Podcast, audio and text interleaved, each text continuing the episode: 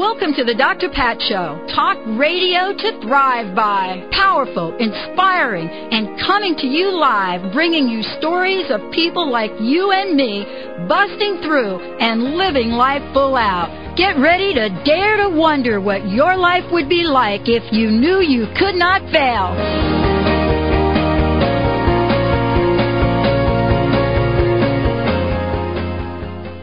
Welcome everyone. Welcome to the Dr. Pat Show. This is Talk Radio to Thrive by. Hey, and I'm your host, Dr. Pat Baccili. And we've been called the Vibe of Thrive, and that started about two weeks ago, and I think that thing has gone viral. But anyway, we want to welcome you to the show and welcome you from our hearts, from our minds, and from our souls. You know, just when I think my week on radio can't get any better, it does. And tonight's show is a living example of how the law of attraction really works. You know, when you attract all of those juicy things into your life that you really want, guess what? You're going to get lots more. Tonight, I am so totally jazzed because I'm going to be talking with Tim Link, author of Wagging Tales. Every animal has a tale. Conversations with our animal friends. And by the way, we're going to be taking your calls, so you're going to have a you're going to have a great chance of chatting with Tim yourself. Let me just say a little bit about uh, Tim and what he's done and what his work is about. First of all, he's the author of this book, Wagging Tales, which is just totally fun, and you're going to hear why. But he's more than that. And, you, you know, we come across folks these days that are doing extraordinary work. And Tim, as the president and CEO of Wagging Tales, is a practicing animal communicator. And so we're going to be talking with him about what that means, what his journey has been like, and how he helps other people make that connection, how he helps other people decipher and disseminate what is going on, and how you too can pay attention to the gift that he has and perhaps you have. We'll hear from Tim. So he's joining us here tonight for a combin- combination of fabulous conversation, but we're also going to take your calls. And so, Tim, I want to thank you to the show and welcome, welcome, welcome. Well, thanks very much. It's a pleasure being here tonight. It's great to have you here tonight. So I, have got a, a, a, first question I want to ask you.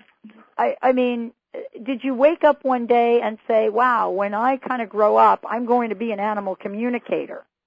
well, I wish it was that easy, and I admit I'll never grow up. How's that?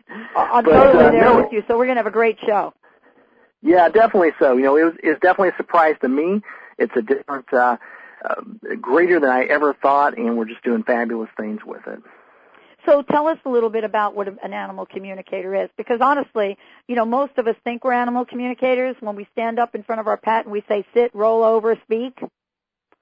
We think we're right. actually doing something that's, you know, of value there, but this is a whole different paradigm. Well, it is. It, and, you know, an animal communicator is someone that is able to connect with an animal and communicate with them at a much deeper level than perhaps most people can, or at least how most people are aware that they can. So I'm able to communicate with the animal, receive information back based on the questions I ask them, and the information comes to me in the form of words, colors, pictures, feelings, emotions, all the things that we share as humans, animals share with me. And in return, I can share information and, and uh, uh, provide them uh, things that they not need to know, that things that I want them to know about me or what I need from them, so they have a better understanding of where I'm coming from. So it really is much deeper and much different than giving, you know, commands and things that through repetition the animal knows what that means. We're talking about actually having a, uh, a live conversation with your animal and getting information back and in turn sharing that and having a, a regular conversation. You know, Tim, I, I want to acknowledge, you know, not only the work that you do, but also you are out in the media a lot. You've been featured on what you know, over a hundred different media sites across the nation, including, you know, some of the top ones that, you know, people know. MSNBC, CBS News, New York Times, LA Times. I, I mean, you're really out there in the world saying, this is who I am and this is what I do. And I wanted to ask you, this is obviously an important path you've chosen. Why is this important? What is it about what you do and how you've cultivated your gift that is compelling you to help others? Well, I think it is. I think it is a gift that I've been given. I think everybody is able to connect with their pets at a, a little bit different, deeper level than what they do today. But to be able to do it in the fashion I do it and receive the information that I have and I've been able to help, um, I think is perhaps maybe a little unique, and I do consider it a gift. And I think in life you're given many gifts in many shapes and sizes and forms, and you have to determine what you want to do with that gift. Do you want to ignore it? Do you want to play small with it, or do you want to step up and help? And in this case, I think it's something where you know, I'm here to give the animals a voice and I'm here to help you build the best relationship and best understanding possible between you and your animals. And if I can do that and I can leave that as my legacy, then I think I've accomplished a lot in this world. And you know, one of the things that I was really struck by, you know, certainly in in, in looking at the book and and getting ready for tonight is that you know there is this level of connection, and that's really what we're talking about here with your you know with your gift and what you do there's this level of connect, neck connection. And, you know, sometimes I think we have a sense that as pet owners, we should be able to do what you do. And I wanted to ask you that question because I've seen how people respond and how many people so dearly want to be connected with their animals. What is so special about this? What is this connection about? Well, I, I think it's one of those things that I'm, you know, I'm like uh, everyone else who loves animals. Uh-huh. You know, w- we have that heart connection. They're a huge part of our lives. They're more than just pets. They're actually, you know, members of our family. They just wear little fur suits or scale suits or, you know, whatever your pet of choice is. And, um, you know, we want them to have the best life possible. So we deeply want to understand, uh, are we doing enough for them? Do they want something different? How are they feeling? If there's something wrong, we desperately want to try to figure out what that is and solve those problems because we love our animals and we uh, and they love us in return. So I think that's what we're we're talking about here. And I'm like everyone else, you know, whether it's my pets or just animals in general, whether we're talking about my clients' pets or work that I do with uh, zoos and aquariums and, and wildlife uh, nature preserves, those type of things. I deeply care for the animals. I want to give them a voice. I want people to uh, understand them and better appreciate them. So if I can do that through this gift, then uh, you know I, I feel I'm doing some great work. You know, I, I've often wondered, and I thought about this, Tim, when you came on the show. For those of you just tuning in, I'm so thrilled. Tim Link is my very special guest today. He's also the author of the book Wagging Tales, uh, and he works with people each and every day to communicate, communicate with our, our animal friends. And so he's here today to talk with us about what this process is like, to talk about his new book, but also we're going to invite you all to call into the show. And as a matter of fact, those of you that do connect with us live on, on air and, you know, want to explore if there is a message for you out there from your animal, we're going to be able to do that. We also have three copies of the book to give away throughout the show. Now, for many of you that tune in to this hour of the Dr. Pat Show, you you already know the number. For those of you that don't, I'm going to give it to you right now. You can call in at eight eight eight eight one five zero seven five six eight eight eight eight one five zero seven five six. And let's see if I got that number right. I think somebody actually gave me like a wrong number there. But um, but that's me. I'm so used to transcribing numbers. Yeah, there we go. Eight eight eight eight one five nine seven five six. Eight eight eight eight one five nine seven five six. You know, let's talk a little bit, Tim, about communication. I mean, what is it you actually hear? Well, you know, it's it's been real interesting. You know, this uh-huh. gift sort presented itself about five years ago. So in February 2004, gift presented itself. And when it first started happening, I received a couple of words, a couple of bits of information from the animal, and it's usually in the form of words.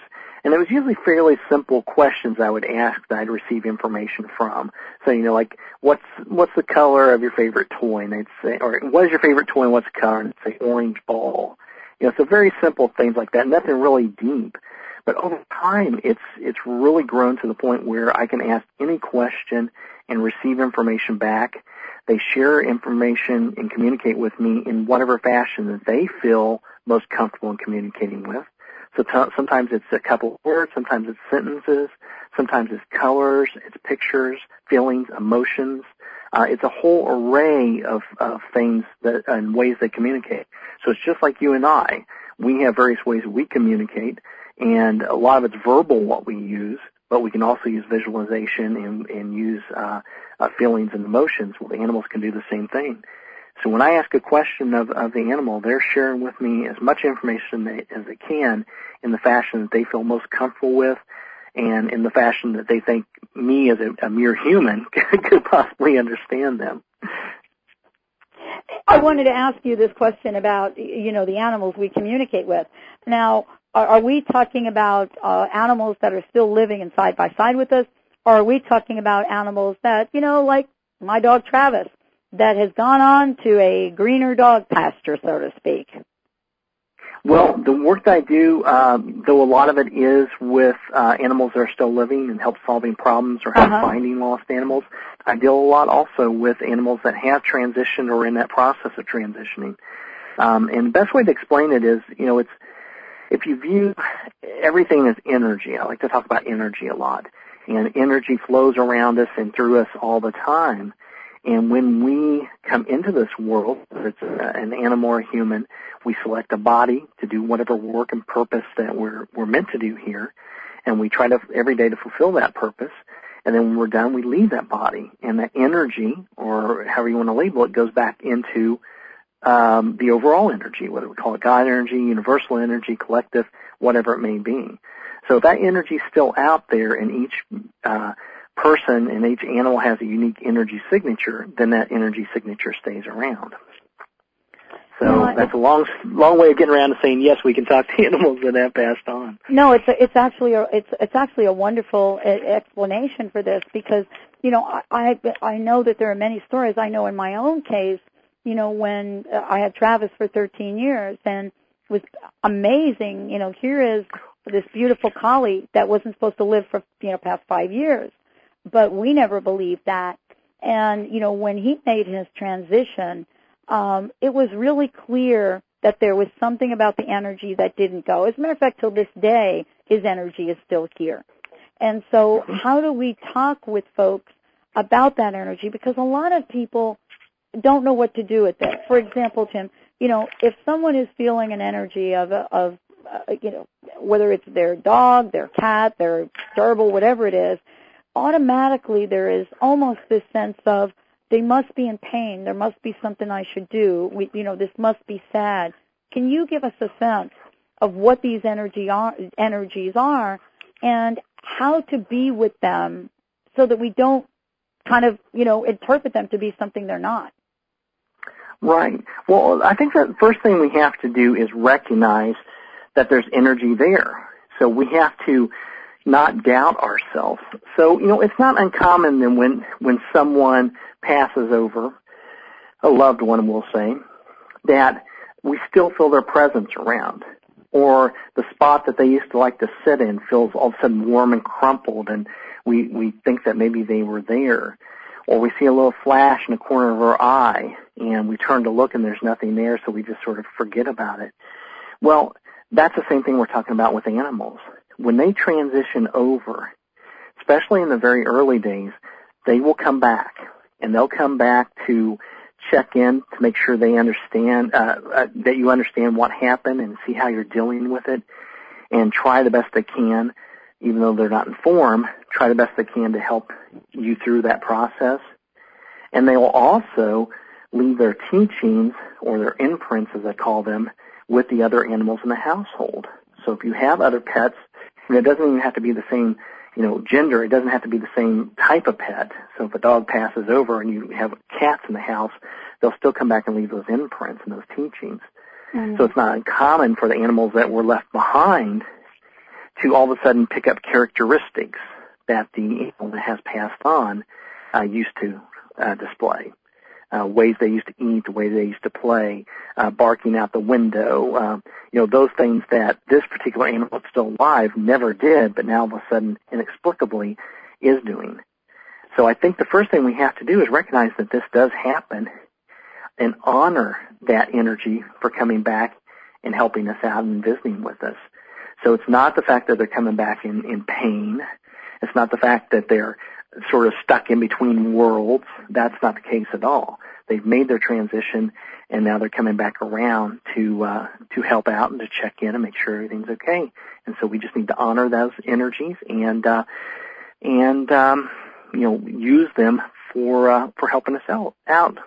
Mm. And, and for those of you that would like to call in and connect with your animal uh, friend that may have made or that had made their transition or not, we want to invite you to join the show uh, right now. 888-815-9756. That's worldwide. 888-815-9756. We are taking your calls. We're going to connect you with Tim. Tim, I wonder if you would share one of the stories in the book. I mean, I, I first of all, I love these stories in the book. And the book that I'm referring to is a book that Tim, Tim Link has authored, Wagging Tales, Every Animal Has a Tale, Conversation with Our Animal Friends. I was especially struck by Lily. And I wonder if we could share that story because it, in one sense, I was really, you know, in awe at, you know, how different this was, I suppose, and how reluctant Lily was. But if you could share that, I think – this would give people a sense of how very special this energy is and how you work with it. Yeah, well, Lily is a um, a dog that we had run across that was a um, uh, at my cousin's house. You know, cousin owns a big farm in Alabama, and Lily is a, a Great Pyrenees. If people are familiar with Great Pyrenees, so it's a big white dog that, that works well on farms and works well out in uh, out in the fields. And Lily had come to his particular horse farm unexpectedly. Uh, he, she didn't really belong to anyone in the neighborhood. It was obviously she'd gone through quite a bit of trauma, gone through possibly some abuse, um, and she was afraid of everything. And my cousin worked with her for many, many weeks, got to the point where he could put a bowl of food down within about five feet of her, but never could touch her, never could pet her. And this took many, many weeks for him and him alone to be able to put this food down. Anyone else that came anywhere close to her, she would take off and, and hide. So he wasn't sure what to do. He wasn't sure, and it looked like she'd been had some uh, uh, injuries. Looked like she'd been matted. Looked like she needed some help, but he couldn't get close enough to uh, to help out. So I had went to the farm uh, one day and got within probably, I don't know, 10 feet or so of Lily, closer, and just sat down. Okay. So basically, we understand you've been through a lot, Lily, and I know it's been tough on you, but what we need from you is to be a, you know, a big, strong dog and to trust us and let us help you because this is going to make you feel better and it's going to make us uh, uh, really happy, and we know that you want to make us happy. And um, I connected with her through that out that day. Never got that uh, actually uh, physically uh, interact with her, but I left the farm that day. That evening, when my cousin went out to put out the food, Lily walked right up to him, and he was able to pet her. He was able to take her inside. He was able to bathe her, groom her. He uh, got her to the point where she was trusting people and found a um, a Great Pyrenees Rescue organization uh, that came down and uh, picked her up and got her placed in a Great Forever home. So just by spending some quiet time with her, connecting with her, and being very clear in explaining to her what the situation was, what she needed to do to help us out, and why it was going to be okay, um, she made a, a complete turn, and uh, we got her in a great place uh, and, you know, I love these stories. I want to make sure everybody out there has the websites because you're going to be able to find out about all of this yourself. If you go to www.wagging-tails.com, that's wagging-tails.com, you'll be able to check out Tim's work and what he's up to and, and take a look at the book and uh, get yourself a copy. You know, one of the questions I've always been intrigued by, Tim, is that you know, we've all heard the expression, "Wow, that's like a yapping dog," right? And right. yeah, it, as if the barking is communicating and that's yapping, and there's, you know, well, your dog is really talkative. And I think I wanted to ask you this question for clarification. You know, there are some dogs that seem really quiet and subdued, and people would say you have a really quiet dog, right? And others that have quote yapping dogs and say, wow, you have a really, you know, vocal dog. But that's one form of communication. Does how a dog's behavior appear on the surface represent how, to what degree they are really trying to communicate? Well, I, you know, I don't find that to, I don't find that to be the case Uh-huh. as far as if you if you have a yapping dog, it doesn't necessarily mean that you have a, a dog that likes to bark a lot, um, just to be barking. It could mean that they have a job to do. Um, so, for instance, I've got a, I've got schnauzers, two uh, two beautiful schnauzers, and one his job is to look out the windows when we're at the kitchen table uh, eating. He needs to look out each of the windows. This is a self-appointed job. I never appointed this one, but he looks out each of the windows, and if there's anything moving, bird, person, it doesn't matter, he barks. Now, what we do to get him to stop barking is we we recognize what it is he's barking at, tell him, good job, thanks for letting us know that there's a, a robin on the fence post. Now I need you to lay down and be a good boy because he's happy. So once again, going back to saying what it is, what I need you to do, and why it's going to be a good thing. And soon as we do that, he's fine. He's done barking and everything's perfect. So his barking in this case was to notify us to do the job that he's appointed to himself. Uh, other dogs could be barking as a um, a stress tr- a stress trigger, you know, something that they feel they have to bark to alleviate stress within themselves. Um, other dogs bark because they have a fear within themselves. So it's sort of like the you know schoolhouse bully. You know, the one that picks on everybody is usually the one that has uh, you know the biggest um, uh, concerns and has the biggest deeper emotional challenges. So you really, from barking, you can't necessarily, in my opinion, determine what type of animal you're trying to You actually have to communicate with them, find out why they're barking, and recognize that and honor what they're trying to tell you. Yeah, you know, I, I love what you're talking about, and you know, I, I can't help but you know think of you sort of out in the field helping or looking for um looking for a dog, looking for a cat, you know, working with you know veterinarians. And I wanted to ask you, you know, you are out there communicating a lot. What has been your greatest challenge to date, whether it be in a communication situation or in your career? Well, I think, yeah, I think one of the biggest challenges is to getting getting people um, calm enough to and open enough to be able to fully let this um, this process work the way that it should. So the acceptance of it. Now the good thing is we're turning the corner. It's becoming more and more. Um, people are becoming more and more open and realizing more to the the world, the more the universe than what we ever recognized and we need to be more receptive of it and allow it to do um, do you know allow people and allow uh, this type of work to come through. Mm-hmm. And so we're starting to see that more and more. I start working with more and more veterinarians, especially holistic veterinarians who have introduced you know different uh, modalities into their practice. Um, I see more and more people every day contact me for numerous uh, questions, comments, concerns, you know, different things with their animals, and so we're seeing that open up different organizations are contacting me.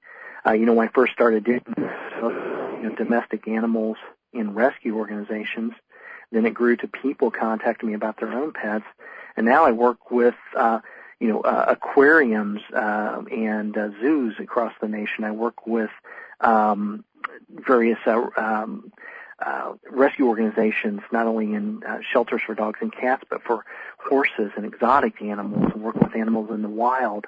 So it's really starting to grow, but you know we're we're still getting there. You know we need to get there a little quicker, and that's the that's the biggest challenge is to, you know, let me if I can help you out and help you get uh, a better understanding of uh, what your animals are trying to tell you. You know, have you had? Um, well, of course you have. I mean, I can only imagine that some cases are easier than others, uh, in in terms of how you connect with them. You know, what is what was probably your more stressful situation, more stressful case in in trying to communicate with an animal? Well, I think in the book there's a great story in there about Tawny, Tawny the cat. And that was probably one of the more stressful ones I had because this was very early on when I first made it public that I could do this uh-huh. and I was going to start to pursue this full time. And Tawny was a little rescue cat that we had at the local humane society. Um, I was later, I later became president of that humane society, and but I started doing a lot of work with that group. And Tawny had been in and out of adoptions for years. Uh, someone would adopt her, few weeks later return her. Great cat. There's always the strangest reasons people returned her, but it was never because she wasn't a good cat. Well, Tawny then continued to, to have more and more challenges. She developed a, an eye infection and ended up losing one of her eyes, so she had that ordeal to go with. And so early on in my career, uh, someone had adopted again, had adopted Tawny and took her home. Uh, it didn't work out, so the gentleman went to return her, up to the shelter, reached in the back seat to pull out the pet taxi, did not have the door secure. Tawny takes off. So Tawny with one eye, never been out in the wild before, was out there. And so I was called in to see if we could find out where Tawny was and get her to come back and Tawny went through a traumatic situation and actually had been injured while she was out there to the point where she stopped communicating with me. And usually when they stop communicating with me, it means that they're either in a protection mode, so they're hiding from predators or people and they don't uh-huh. want to communicate in fear that someone will pick it up. They're injured, so they're sort of separated from, they're still connected with their body, but they separate uh, away from their body so they don't let the, you know, so they let the body recover. Or they have transitioned or in the process of transitioning. And so once that connection ended, I had no more information to share. And the group, um, you know, they obviously were concerned about Tawny, so they were pressuring me to give them answers. And so I had to finally come to the conclusion that I do believe Tawny had passed. And then many, many, many weeks went by and the, the people at the rescue group believed me but still set out a trap just in case. And lo and behold, Tawny returns. So uh, if you get the book, you'll learn more details about it. I think I gave away the punchline there, but uh, right. the storyline. But it was one of those early on. You know, I was still developing this gift. I was still learning how to trust it and trust the information I was receiving. And I also learned a valuable lesson that you know, I'm just here to be a conduit. I'm here to ask questions of your animal, get those answers back, let you figure out what that means, you know, give you some advice, but not make that ultimate decision because you have the connection with the animal. And in return, share information back. So I'm really just a conduit. So I had to learn not to be pressured into, um, you know, making decisions and, and giving my opinion uh, when I actually should be just communicating what the animal is trying to tell you. What a great story. And honestly, the book is filled with stories like this. Tim Link is my very special guest today. We're taking your calls. If you're out there and you want to ask your animal friend a question, this is a wonderful opportunity to do so. We've opened up those phone lines officially. 888-815-9756. That's toll free worldwide. 888-815-9756. We're ready to take your calls. We're ready to take your questions, and Tim's ready to connect you. We're going to take a short break right here on the Dr. Pat Show. If you want to find out more about us, go to www.thedrpatshow.com or drpatlive.com. When we come back, we'll be speaking with Tim about whether or not we can connect with our or communicate with our animal friends. And by the way, is there a way to figure out that they're trying to communicate with us? Stay tuned. We'll be right back with the Dr. Pat Show, and we are taking. Elegenza Extraordinary Hair Care provides a complete line of natural professional products. Your hair is your number one accessory, so make sure you treat it right with the finest blend of natural food-grade fusion ingredients. Belegenza provides you with a luxurious experience and high-quality ingredients in a base of aloe and plant juices. Visit belegenza.com and receive 10% off when you order online. Just enter Dr. Pat, D-R-P-A-T. That's belegenza.com. B-E-L-E-G-E-N-Z-A dot com. Introducing the featured re-release of Kat James' grassroots best-selling book, The Truth About Beauty, Transform Your Looks and Your Life from the Inside Out. The Truth About Beauty represents the most comprehensively researched and inspiring body and beauty guide to date. It's been called a masterpiece by New York Magazine's two-time Nutritionist of the Year, Oz Garcia, and a path to personal triumph by former Glamour publisher Suzanne Grimes. The re-released edition of this modern health and beauty classic features 40% new material, including James' long-awaited recipes from her acclaimed Total Transformation programs. Plus, her living formula for freedom from food obsession, state-of-the-art natural skin, supplement, and anti-aging strategies and a natural product resource guide called Worth Its Weight in Gold by Marie Claire Magazine. If you're ready to get serious, get the truth about beauty and transform yourself today. Visit informedbeauty.com. Are you living your life to the max? Is there anything you would like to change about how you feel or what you're experiencing? You can have anything you want, and empowerment psychic Linda Dickinson can show you the way. Living your life to the max is more than a catchphrase. It's what we intended when we came into this life. Empowerment psychic medium Linda Dickinson online at inmyfuture.com. For private sessions, call 800 206 9096. Live your life to the max.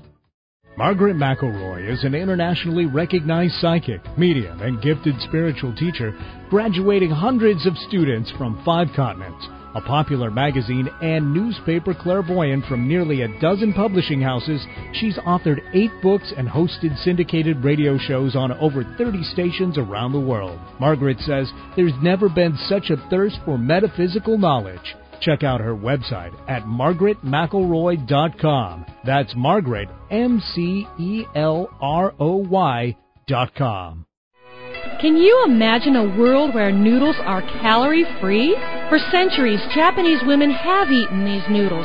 Now, this Japanese miracle noodle is available in the United States at miraclenoodle.com. As seen on ABC News, this noodle made only of soluble fiber has zero net carbs and zero calories. Imagine the possibilities. Now you know why it's called Miracle Noodle. Add noodles back into your diet guilt free at miraclenoodle.com.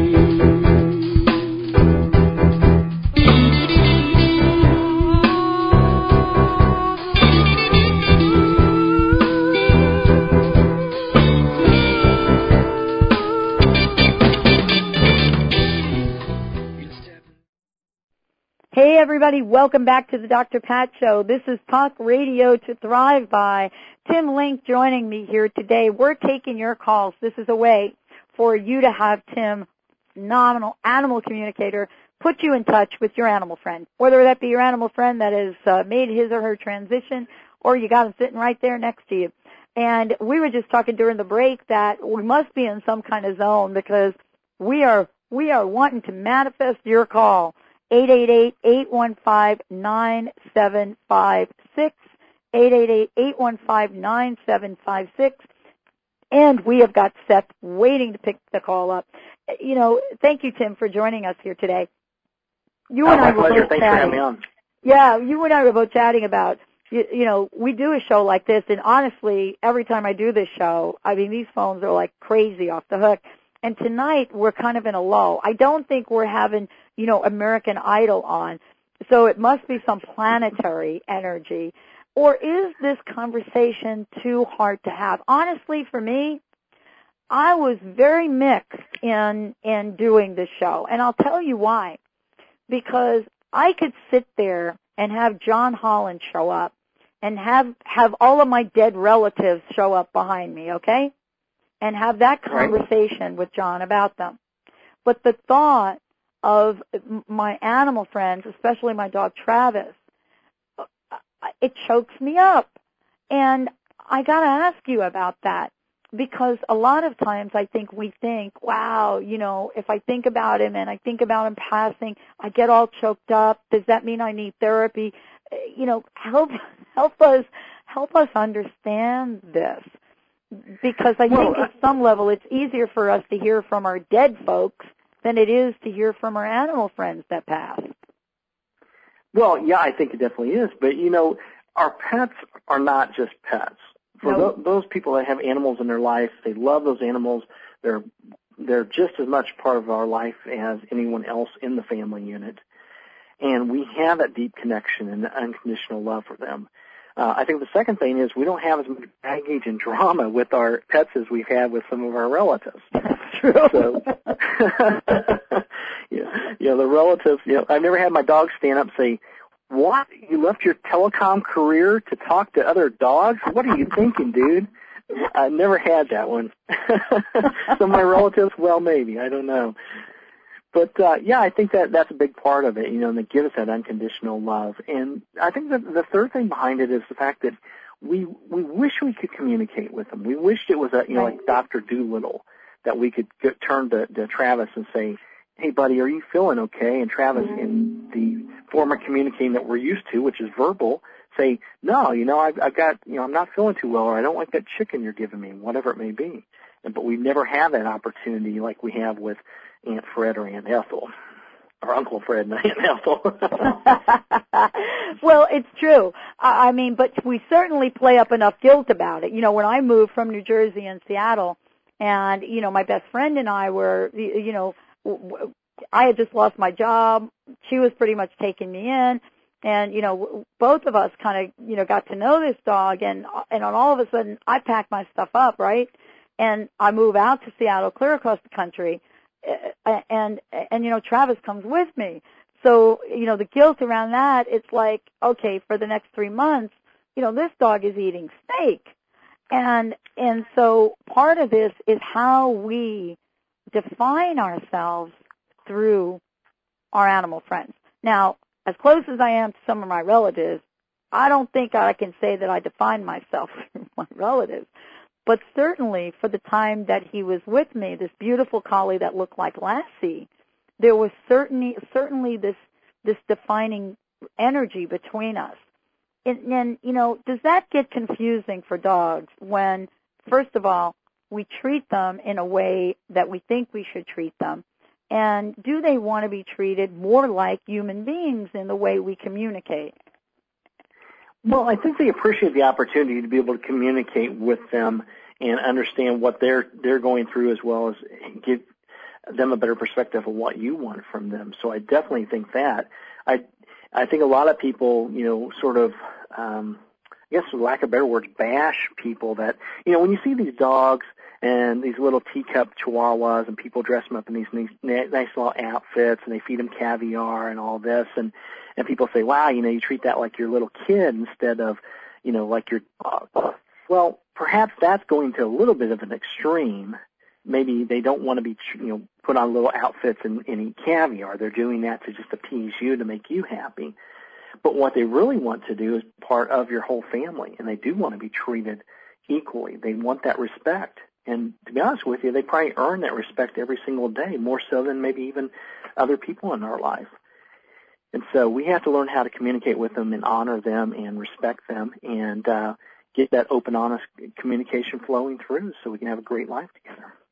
And and you know this is really what we want. I mean, there's so much of this. Do you get a lot of cases of people that um, have had their animal, whether their dog, their cat, whatever it is, uh, pass on in, and make their transition, and want to call you to find out if uh, you know they still love them. Uh, you know, especially with situations where, you know, we're putting our pets down, so to speak. You know, there's this idea that if they're out in the wild and they can't function anymore, it's survival of the fittest. If they're with us in our living room and there comes a point where we make a conscious decision that this dog will not live anymore, there's a whole bunch of stuff that goes with that do people call you in to have you do some sort of intervention for that? Well, absolutely. They call me in to help them get a better understanding of, you know, what is it their pet is going through right now? Are they in pain or are they just, are they comfortable? Am I doing enough or not enough? Um, is he ready to go or is he ready, wanting to stay a little longer? And if he is ready to pass on, how does he want that uh, to be? Does he want to go on his own accord? Should I assist him? And if I assist him, do I do it at the vet's office or do I do it, you know, at home? Because there's in-home euthanasia services now. Right, so I know. They want, yeah, so you know, they want to do the best all the way to the very end for their pet, and that's very admirable, and, they, and that's why they call me to help them out to get a better understanding of what that pet's going through. And um, you know, us humans, you know, I always tell people our animals are just like humans in the fact that you know we're all energy. We all come into a body. We're here to fulfill a mission and a purpose, and then we're here to leave. Um, the challenge with only makes it only thing makes it a little bit different is the fact that animals don't hold on to their past and they don't have egos like humans do. So they don't hang on to their past like a golden egg, and they don't have to worry about where they live or what kind of cars the, their owner's driving or what schools they're going to or what will the neighbors think. They don't deal with all that. They just work, live in the moment, work on their mission and purpose, do everything they possibly can, and then they leave this world. Um, and unfortunately, as humans, we, we deal with a lot of these ego things, and it's not just egos as far as you know being you know the best on my block to keep up with the Joneses. It's even deeper than that. It goes down to the core of you know things like guilt and worry and shame and those things that we deal with every day. That in reality, if we just live like our dogs and our cats and our horses, um, we'll probably have a much better life. Uh, what do you what do you find, Tim? And, and I want to make sure we let's let's give out your website again uh, for for folks that are listening to the show. So you know, if you want to find out more about Tim, or you want to have Tim come on in and work with you, you can you can certainly go to the website, which is wagging-tales.com, wagging-tales.com, and uh, and connect with him. The book, of course, is Wagging Tales. Every animal has a tale. This is like a wonderful book. I love the stories in this book. Uh, you know, I want to ask you a different question, Tim, because this has been on my mind. And as a matter of fact, earlier today, I was supposed to talk with someone that was going to talk about the Michael Vick incident. You know, should Michael Vick sort of be forgiven? And I thought about that a lot today for the interview. And by the way, the guest didn't show up, so I didn't have that conversation. And so I wanted to bring that conversation forward to you there are so many right now instances of abuse with animals. I mean, that was organized abuse, but there's, right. individual abuse. I mean, we're chaining dogs. We're we're doing unbelievable things to these pets. And I wanted to ask you, had you ever been involved with either sorting that out or figuring it out? And, you know, what are these animals saying about this level of abuse that they're tolerating? Right. Well, you know, the, the Michael Vick case is very close to me, uh, being here in Atlanta. And, That's right. Mr. Vick being a former quarterback of the Atlanta Falcons, it, it brought uh, everything to the forefront down here. And, you know, I, I do volunteer a lot of my time with rescue organizations and, uh, and, you know, I've been a big supporter of the Humane Society of the United States and other groups like that and have actually been to um, organized meetings and and legislating me, legislative meetings to get the uh, local and uh, state level government to uh, take a closer look at helping these animals out. So, you know, I, I, the interesting thing about the Michael Vick story is, though, you know, I totally condemn dog fighting. I totally condemn everything he was involved in, everything that he did. You have to realize that by him being in such the limelight and this happening, it made it, it was a huge shift in our waking up to the reality that this is real and this happens in our backyards and we need to do something about it. So the legislative here in Georgia, the state legislators had been ignoring this issue for years. Numerous campaigns were formed to help wake them up and they didn't even want to touch the subject. But as soon as Michael Vick was found to be involved in the fight and later on convicted, uh, it woke the, the legislators up and they couldn't ignore it anymore and thus they passed the law here in the state of Georgia that was illegal to be involved in or supporting legalized dogfighting. So we're starting to see that change, and as sad as it as it is, you know, we're, we also see this on like local levels and county levels, and just here in the state of Georgia, more and more counties are starting to put together anti-tethering laws and um, uh, anti-fighting laws outside of dog fighting, but other animals fighting, cockfighting, what have you. So they're slowly but surely turning the corner. And I think as a society, we're starting to turn a corner, enlightened, and realize that you know these animals are um, are, are pure and innocent, and we need to treat them with the respect that is due. so for me personally dealing with this, I've dealt with it at a sort of a professional level, working with organizations to help support these causes. But in addition, I've been brought into situations where there has been obvious abuse with the animal. And it's the responses I get from the animals are, are quite varied. Sometimes it's um, the fact that they just want to let their owners know that you know the deep pain and and sorrow that they have and and um, what they're going through to hopefully change the pattern of the owner of the animal. And others have told me, to be honest with you, that um, they understood their mission, they understood their purpose when they came here, and they knew this was going to happen. Mm. And as cruel as cruel as this may seem, this is a very valuable lesson and a teaching that they're leaving behind uh, to sort of help us as humans wake up and sort of turn that corner a little bit quicker.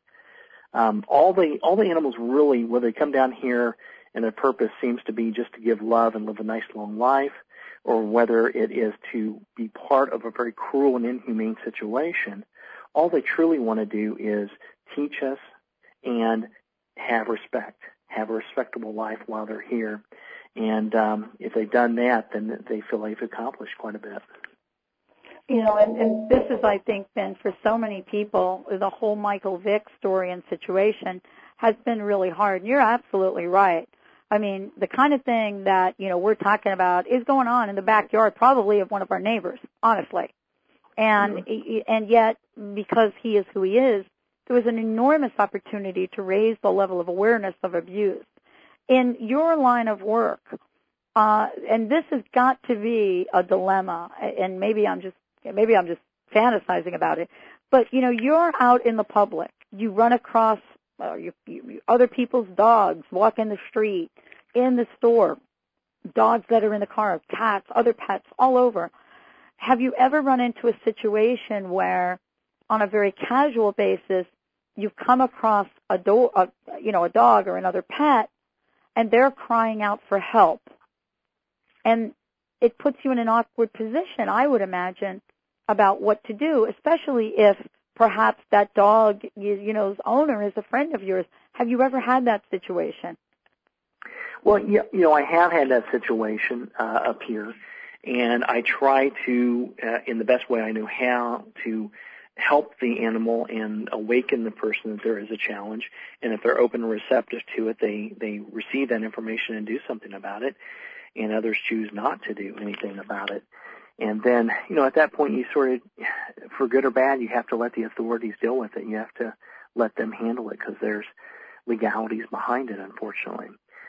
And, um, you know, if I was to do something rash to help one animal, then I would be hurting hundreds of other ones that I help every day.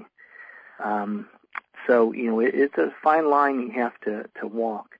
But, you know, the interesting thing I find out is that as much as we hear about the the abuse and all the terrible things going on with the animals, there are still you know hundreds and thousands of animals living great lives and fulfilling their purposes and and doing what they're supposed to be doing uh, and getting the things to do while they're here. And so, though the abuse cases come to the to the limelight, perhaps it's not as uh, for those situations it's critical, but as a whole, as a collective, the animals are be- becoming uh, being able to do their work and doing what they need to do here, and uh, that's what I try to try to help out with and deal with every day. And that is what you do. Uh, you know, how often do you get called, uh, Tim? How often do you get called in for rescue work? I know that. I, I mean, you know, I had a moment with Travis where all of a sudden he was gone. And uh and and it's like oh my gosh what do you do? Where did they go? Uh i know this happens with cats quite a bit. Uh, you know and i know you do get called in. You shared that story. Um what is the process like when you do get called in? You know how do you get in touch with either where that animal is or um if if anything you know them trying to reach out to you or not I mean, I can imagine that there'd be some animals, some, you know, cat or dog that is thrilled to be leaving the household. right. Well, you know, I deal with a lot of lost or missing pets. Um, you know, just la- last night alone, we had five cases, um, one cat, four dogs from different parts of the United States, all, all over the United States. So I do get people that contact me. And the way I connect with them is the way I connect with any of the animals. You know, 90% of my consultations are done over the phone, so I don't have to be there in person. All I ask for is a picture of the pet and the name of the pet for normal consultations. Uh, for lost animal consultations, I need the location where it was last found or last spotted because I use that to do a, a technique called map dowsing. So whenever I get a call about a lost pet, um, I will set up the consultation. I'll get as much information as I can. Definitely get the, the picture and the name and the location where they were last seen. I connect with them. They share with me information about, first of all, why did they leave? Was it on their own accord or were they taken?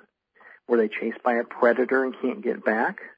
Or have they chosen not to be there? If they choose not to be there, it doesn't necessarily mean it's, it was a bad environment for them. It could have been that they had fulfilled their purpose for being there and now are ready to move on to another household to fulfill that same purpose.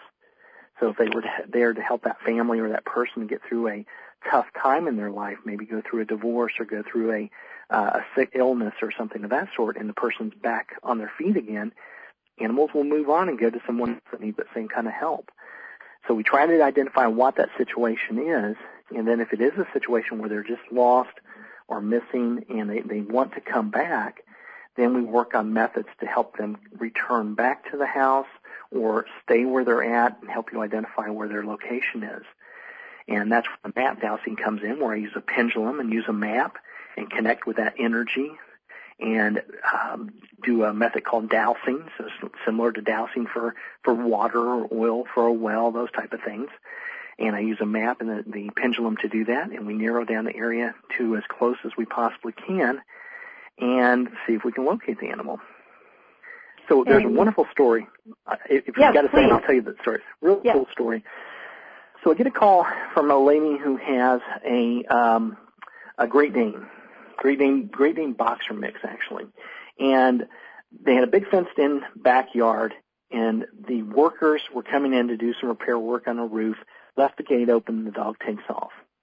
And for three weeks, the dog's out there. And they contact me within a couple of days because it's very important to get a hold of me as early as possible because your animal's mindset is still possibly interested in returning compared to if it's been out there for quite some time. They, it's, I can still communicate with them, but it's a little bit more difficult because they're worrying about their survival out in the wild, you know, getting food, water, shelter, etc. So I get contact within a few days from this lady. She sends me all the information and we start connecting with the animal. And the animal starts sharing with me the fact that yes, they thought it would be interesting to take off, but now they can't quite figure out how to get back. And started sharing with me what they were going through and the pictures that they were showing me. So he showed me that there he went through a small wooded area, across a small creek that had very little water in it, over to a subdivision the subdivision had a white house with a with a porch on it. There's a little old lady that comes out every morning and feeds the, the uh, wild animals and feeds the uh, cats. And so he's she's been feeding him every day. And he comes around first thing in the morning, gets his food, and then he sort of uh, roams around the neighborhood and checks out everything else going on. So I get all this information from her. Then I start to do the map dowsing. So I pull up a map of her area and I started noticing there there's a little creek there and there's a little wooded area in the back of her house and then there is a subdivision, but I can't narrow down the picture on the map to determine if there was a white house with a porch and definitely narrow down if there's a little lady. So I asked the animal once again to give me some numbers. Could you give me street number? Could you give me anything that you see as far as numbers? And it gave me a series of numbers. And so I shared that with the lady. Well, sure enough, the very next morning, bright and early, the lady says, I think this is the subdivision right behind me.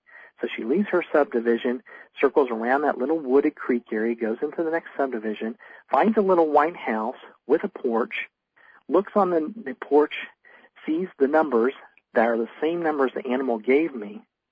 She says, no, this can't be. And as soon as words came out of her mouth, the front door opens, the little old lady sets out food, her dog comes running from around the side of the house and goes on the front porch to eat. And she goes over and greets her dog and loads wow. him up, and they all live happily ever after. That's incredible. oh my gosh! I mean, do, do, do, you have to be amazed every day at what you do. It is. There's. It, it, it's just every single day. It amazes me the the things that I go through. Sometimes with lost animals, we get all that information. Sometimes it's a lot more difficult than that. Yeah. It's a challenge. Wow. But but every day I deal. You know, I deal with Hmm. uh, an animal that has a behavior problem, an animal that's not eating, an animal that's lost, an animal that's going through a transition. This is my day. The things I've described on your show tonight are basically a typical, typical day for me. Well, tell people how they can get a hold of you, the website, the phone number, all of the above. Yeah, the best way to, to find out about me and everything going on and get a hold of me is look at the website, which is wagging-tales, so it's W-A-G-G-I-N-G dash T-A-L-E-S, T-A-L-E-S dot com. That'll tell you everything about me, tell you about animal communication. You can sign up for private consultations. There's a wonderful e-newsletter on there, which is a free e-newsletter that we put out every month, which will not only keep you abreast of everything going on with me, but more importantly, it gives you helpful hints and tips that you can implement today to have a better life with your pet. So sign up for the free e-newsletter. And obviously, uh, check out the book. The book, Wagging Tales, Every Animal Has a Tale. There's some information on the website about that. And of course, it's available in all major uh, retail stores and at your favorite uh, online retailer. Excellent. Tim Link, everyone. What a great show and what a great talent. Tim, thank you so much for joining us here tonight. It is my pleasure. Thank you for the opportunity. You bet. Hey, thank you all for tuning in to the Dr. Pat Show. This is Talk Radio to Thrive By. And the message that, you know, I want to share with all of you right now tonight is this. Connect with another person. Look into their eyes and see nothing but magnificence. And then take a look in the mirror and do the same. Your life will be changed forever.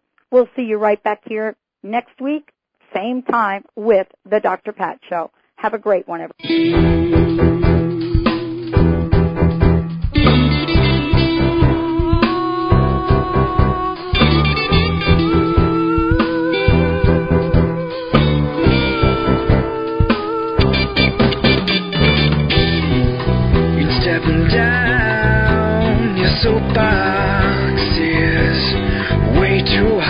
You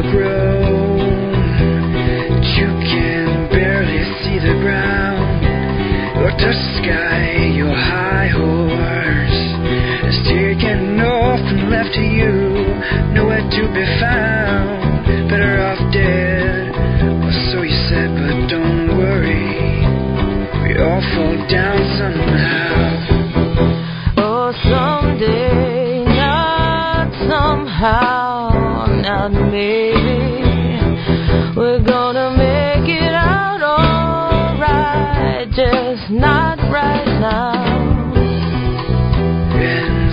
Well of a stranger soul. For you never know when it's your last step, final breath. Throwing your gypsy dance on curtain call. Take your last bow.